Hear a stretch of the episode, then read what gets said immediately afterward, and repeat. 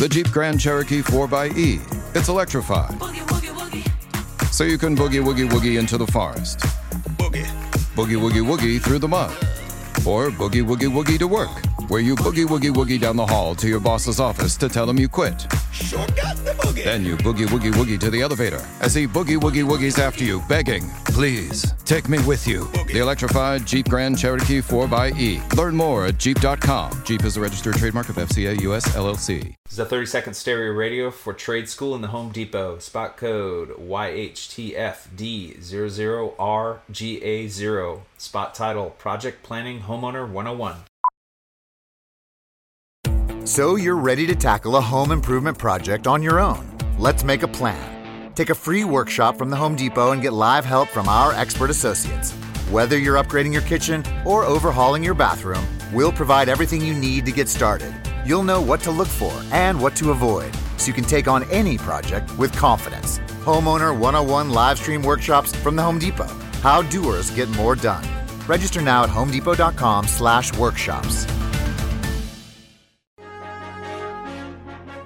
back to riffing with Raf and AD on 93.7 The Ticket and theticketfm.com.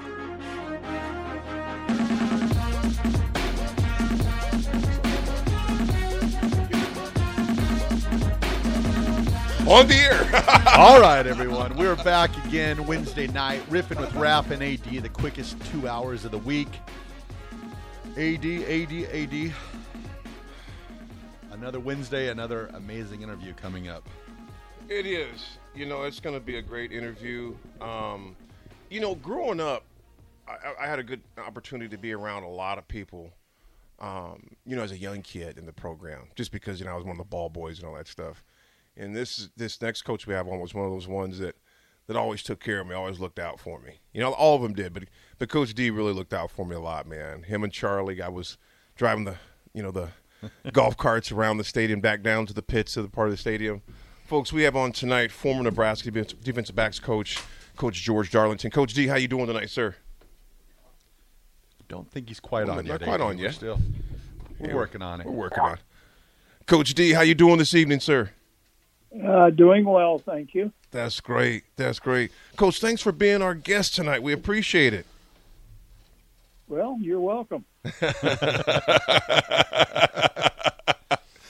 Got to fill time whenever you can. That's right. We were um we were talking about sports movies earlier. Do you have any sports movies that stick out for you through the years of your favorites? Not particularly. No, there's a few of them that have been funny, but uh, um, not really. Coach, growing up, you, come from the East Coast, come from Jersey. Tell us what it was like for you growing up, where you grew up. We know, but like to our listeners, they just see Coach Darlington, you know, the former coach, and just what you did while you were here in the places. But what was it like for you growing up? Where'd you grow up at? Go to school and all those good things. I went to Stonewall Jackson High School in Charleston, West Virginia, and I walked on at Rutgers. They didn't have scholarships at that time. I had never been in the state of New Jersey, Oh wow! and uh, so the first time I ever saw the state, I was at uh, my parents had driven me to uh, Rutgers, and then uh, you know after Rutgers, uh, I went to Stanford Graduate School, and I'd been offered a job back in New Jersey by Sam Timer, who had been a very successful high school coach and had unfortunately been a part of the longest losing streak in college football at that time at uh, the University of Virginia. And then, of course, uh, staff got fired, and you might think, well, that wasn't uh, very good. But uh, one of the men he worked with was a guy named Don Shula, oh who did pretty good uh, later on. uh, basically, their academic requirements were so much higher than the other schools in the ACC at that time that uh, they just didn't have very good talent because they obviously there are other men that you might not know the names of who were went on to be very prominent in their fields.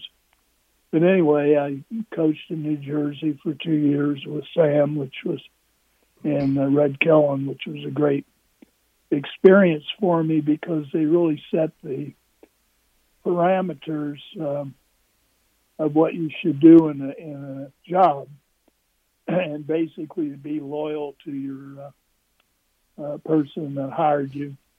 Uh, because at the University of Virginia, you can imagine going through 25 game losing streak, there was an awful lot of backbiting and stuff like that. So mm-hmm. that was one of the things they were adamant about. And I played the U.S. the national championship or uh, game for the uh, lacrosse uh, tournament down in Annapolis and uh, met a man who hired me at my next job at Lebanon Valley and then went to Dartmouth for one year and then went to San Jose State with a former uh, coach from uh, Rutgers and was there four years during the all the Vietnam revolts and stuff like that. Oh wow! Saw things that you would uh, think were made up by Hollywood, but uh, but they weren't. There were marches and rallies, and what would happen? The uh, radicals were very smart. They would uh, target a particular Bay Area school uh, one they might go to Cal on Monday and they might go to San Francisco State at Tuesday and then Stanford they'd go uh, target that Stanford University and the next day come to San Jose State. It was very coordinated and there would be riots and marches and stuff like that. So uh, needless to say, getting hired here at Nebraska was uh, quite a quite a nice deal, especially when I had no job. And Tom uh, mistakenly for him hired me. mistakenly, and, uh, was very thankful for that. So that was kind of how I ended up here. And of course, we were blessed to uh, have uh, very good players and uh, a tradition because uh, in 1973 they had come off two national championships, in '72 they uh, could very well have played in another national championship game. So we inherited good talent, and of course, uh, uh, Tom Osborne uh, probably is undoubtedly the best college coach that has ever been to this date. Um, and Nick Saban would tell you that, of course.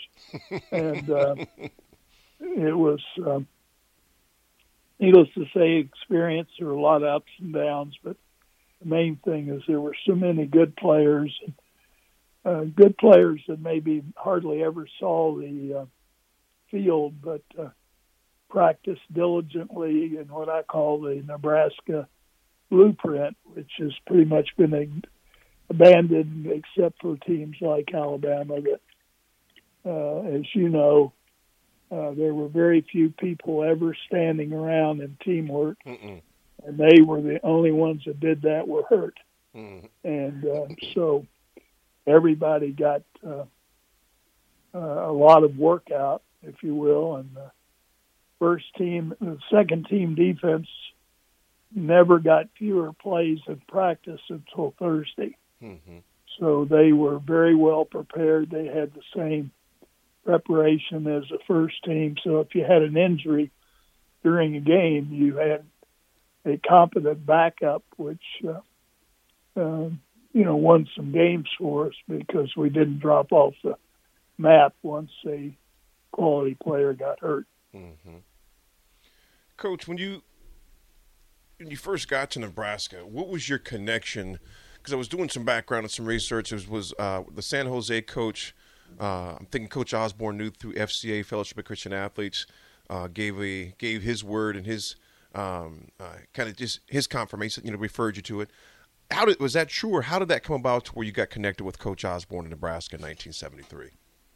Well, Coach King uh, was our head coach, and he and Tom had been at the first FCA conference, and he was obviously trying to get a job for himself but he also uh, mentioned me, and I guess because I'd um, you know been doing a lot of the recruiting in California for San Jose, as, along with other assistants. Uh, uh, but anyway, I got a phone call uh, the night before the FCA conference in Chicago, and I was literally sleeping on the floor Oh wow. between two beds because uh, San Jose uh, didn't even want to give us a plane flight to try to get another job.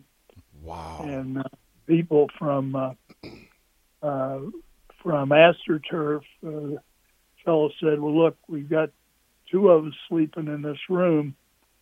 The only place you can sleep is uh, we'll put a covers down. You can sleep on the floor." And got a phone call the night before, and uh, it was Tom Osborne, and of course. Uh, he asked if I was going to be at the FCA uh, breakfast the next morning, and I was. And so he said, "Well, I'll see you there." And of course, I knew from TV watching the Miami ga- or the Notre Dame game on uh, the Orange Bowl when Nebraska slaughtered them. I could I saw a picture of the new coach at, at Nebraska, a tall, skinny guy, and so I did recognize him, and uh, he basically, uh, you know, said, you know, hang on until I get back to you. And of course, when you've uh, out of a job from a very poor football program, you say, well, that's a nice way of getting brushed off. but of course, it, it wasn't the case, and he did offer me the job. Wow. So, what were your like first impressions of Coach Osborne? Did you think that he would turn out to be, you know, in our minds, the greatest college football coach in the history of college football? Well, the main thing about Tom, he's the most consistent man I've ever been Mm. around. Uh, whether there was tragedy or whether there was uh, a a great win, let's say a national championship, and any uh, before, his demeanor pretty much stayed the same.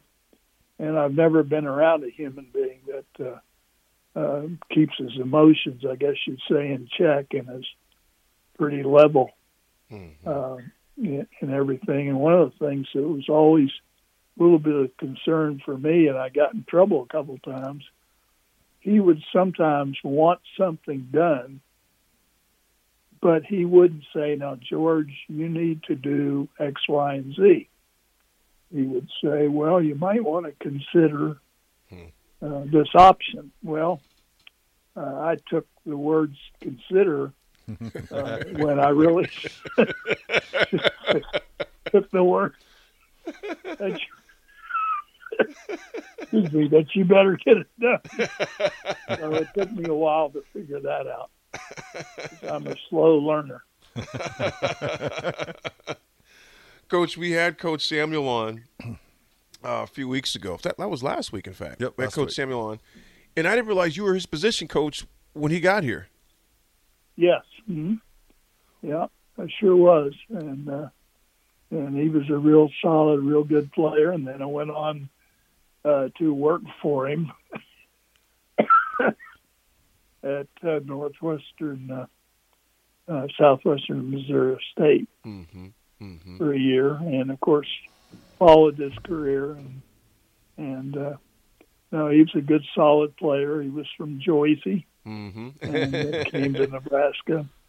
And there were some pretty good uh, football players that had been recruited from New Jersey in the uh, 70s. That uh, uh, one became an All American lineman, and the other one was a very good lineman. And they had a guy named uh, Reggie Glover who was uh, Mm.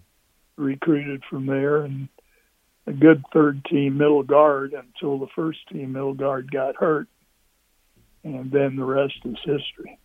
Wow. What year did you um, go to coaching defensive backs?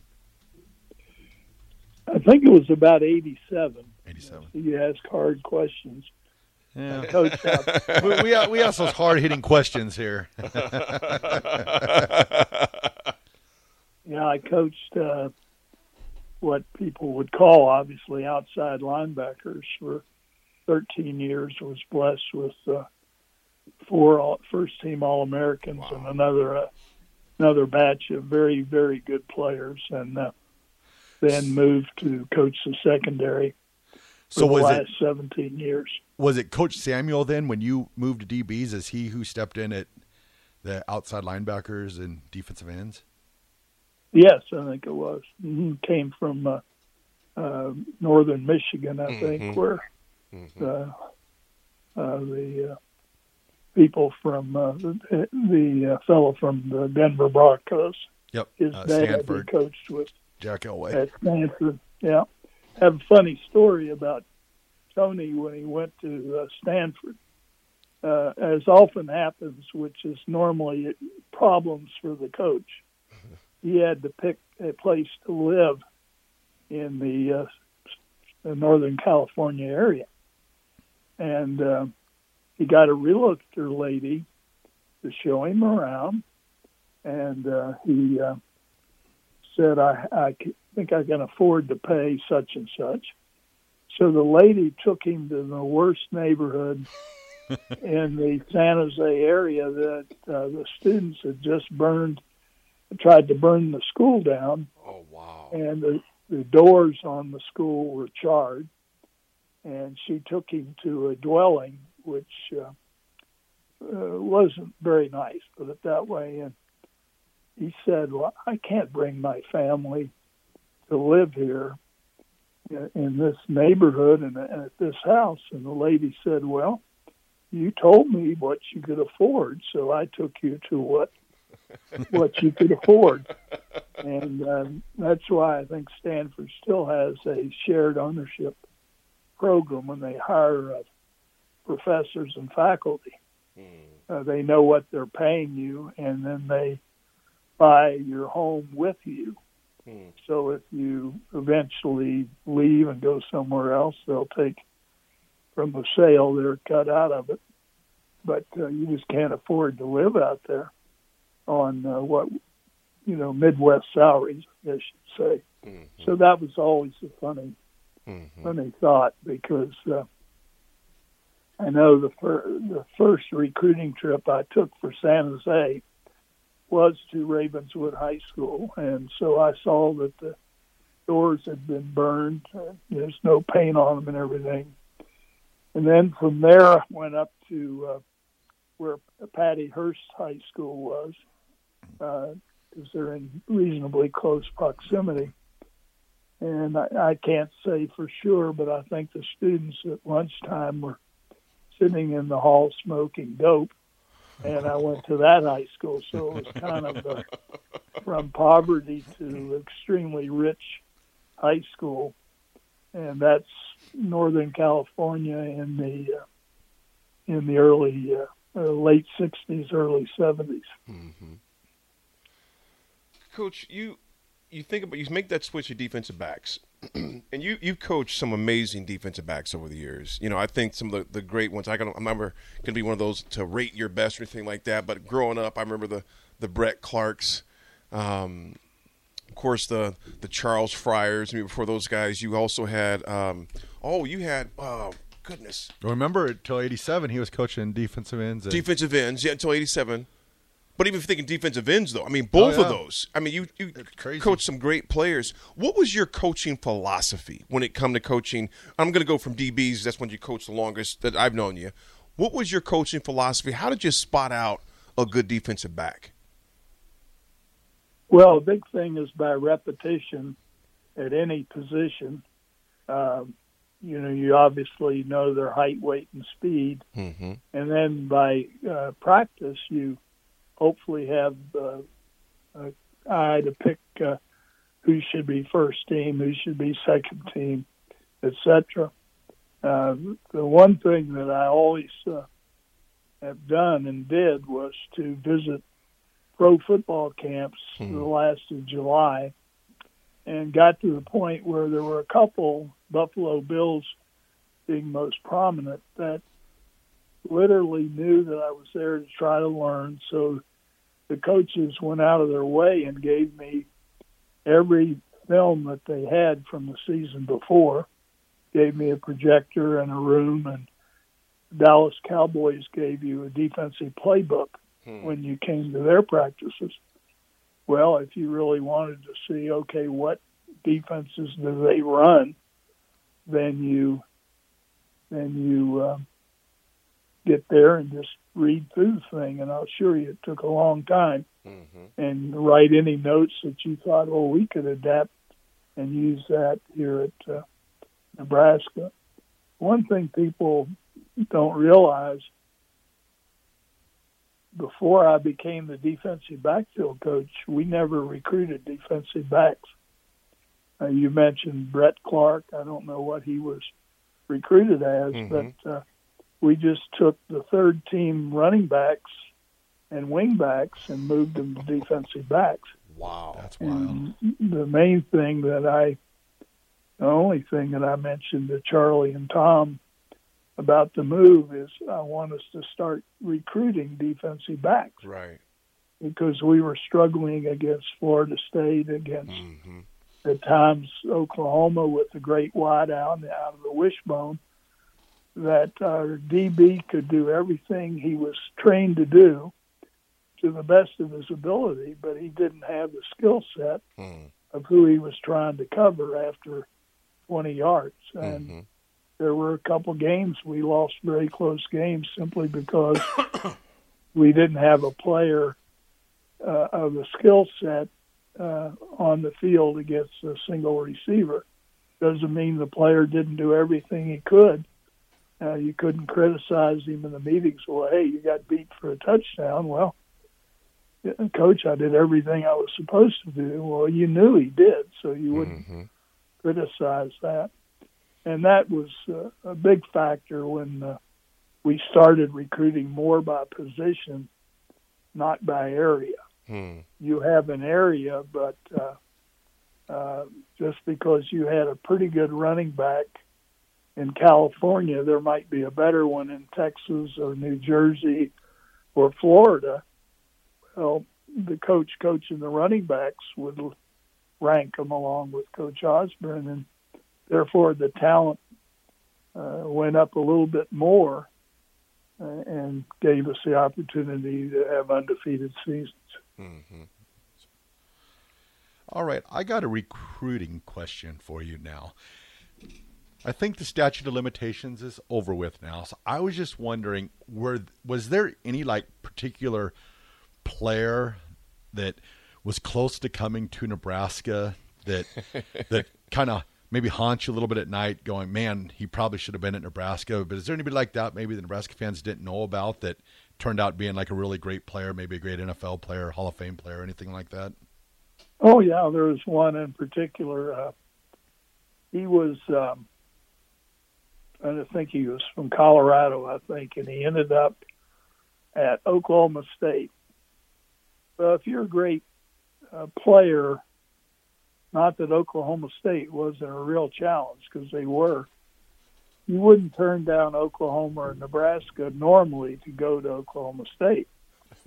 well, he. Uh, they never beat us. And uh, one year, I know he told one of our players, "I wish I'd come to Nebraska." When the score was out of hand, but he, he became the vice president of a bank in Oklahoma after his freshman year. Now, AD is a pretty sharp dude, but I would I know uh, John Bittman wouldn't hire him to run Cornhusker Banks Nope. out of high school. So anyway, he uh, he became the vice president of this bank. Well, the coach from Oklahoma uh, saw the coach from from uh, Oklahoma State, and you know, with a few expletives, says you're the biggest cheaters on earth, and uh, blah blah blah. And you got this kid; he's the vice president of a bank. What a what a payoff! And the Oklahoma State said to Barry, "Well, that might be true, but he just foreclosed on a loan from one of your players who hasn't paid for his his uh, his car payment." And of course, uh, the NCAA couldn't do anything because the man, the freshman going into his sophomore year was at the office every day. He was mm. doing the functions that uh, he was capable of doing, but he obviously wouldn't be the first guy that you'd hire as the vice president of the bank. No. no. And uh, another story that we had, we lost a running back to um, TCU back when TCU was not very good at all. And uh, by happenstance, uh, the uh, president of a bank in that area, after the recruiting was over, uh, told I think Tom that uh, yeah it was kind of interesting. This lady who is a, a domestic uh, maybe makes twenty thousand a year if she's lucky. Came into the bank and deposited a ten thousand dollar check, and obviously those were that was a blatant blatant buy off oh, yeah. of uh, of that player, and you again, not taking anything away from any school, but you're not going to turn down Oklahoma to go to TCU at that time, uh, mm-hmm. uh, nor us. And uh, so you had some stories like that, which were unfortunate. And uh, but uh, you know, you just had to work around it. Uh, I had a mother one time, uh, and we ended up getting the player uh, she couldn't understand why I wouldn't give her gifts like a coach from another school. And and I would say, well, it's not legal for us to do that. Because she was not real excited about Nebraska because after all, she got nice gifts from one of these West Coast schools. And why should my son go there? Because you guys don't even care for me. And uh, we ended up getting it, thankfully. And was a good player. So you had a few stories like that over 30 years of, of coaching here, and yeah, you lost some. You know darn well that something fishy happened, but uh, you know you had no control over it. No control. Coach, before we go to break, I want to ask you this: Was one of those? Tell us about the Marshall Faulk recruiting. Well, Marshall Faulk, uh, I think the thing that happened is we were pretty adamant if we're going to recruit a guy, let's tell him what position we're recruiting him for, which uh, really was kind of a mistake. and when we recruited him, we were talking to him about being a DB. He would have been obviously a tremendous DB. And it was foolish because we should uh, had situations in the past where we recruited a player for one position and he became outstanding at another position. Mm-hmm. But anyway, that was a factor. The big factor really was uh, there was a San Diego State coach who was um, from the neighborhood in New Orleans, and uh, he was a factor in him going to San Jose or San Diego State. Mm-hmm. Um, but um, you know, you hear various stories about. Uh, what we did or what we didn't do. We were very honest with him what we were recruiting for, and we fortunately changed our tune after that, and, and uh, within reason, just let people try out at position they thought they could play, and then, if necessary, move into another position. But the big factor was the neighborhood coach, right, uh, from that school at uh, San Diego State and it became really comical because we ended up getting the player from junior college the next year whose brother was slated to be the starting running back at San Diego State and he ended up second team to Marshall Faulk. He ended up playing in the pros for uh, the Eagles, I think. But when we uh, went to recruit his uh, brother in junior college, the mother was basically felt every coach was an absolute liar. and she made it very uncomfortable on Coach Osborne and Coach Brown. And uh, fortunately, they warned me when I went out there the next week that she's not going to be a happy camper. So just be prepared. Coach, we're going to pay some bills real fast. We're going to come back. I want to talk more about. I really want to get into um, the championship runs, the Florida State missed calls of 93, your coaching one on one. You've been teaching that for a while, and just your recruiting philosophy as well. Folks, we were Coach Darlington, former defensive backs coach in Nebraska, with, with, with Raf and AD on 93.7 The Ticket. This is a 30 second stereo radio for trade school in the Home Depot. Spot code YHTFD00RGA0. Spot title Project Planning Homeowner 101. So you're ready to tackle a home improvement project on your own. Let's make a plan. Take a free workshop from the Home Depot and get live help from our expert associates. Whether you're upgrading your kitchen or overhauling your bathroom, we'll provide everything you need to get started. You'll know what to look for and what to avoid so you can take on any project with confidence. Homeowner 101 live stream workshops from the Home Depot. How doers get more done. Register now at homedepot.com/workshops.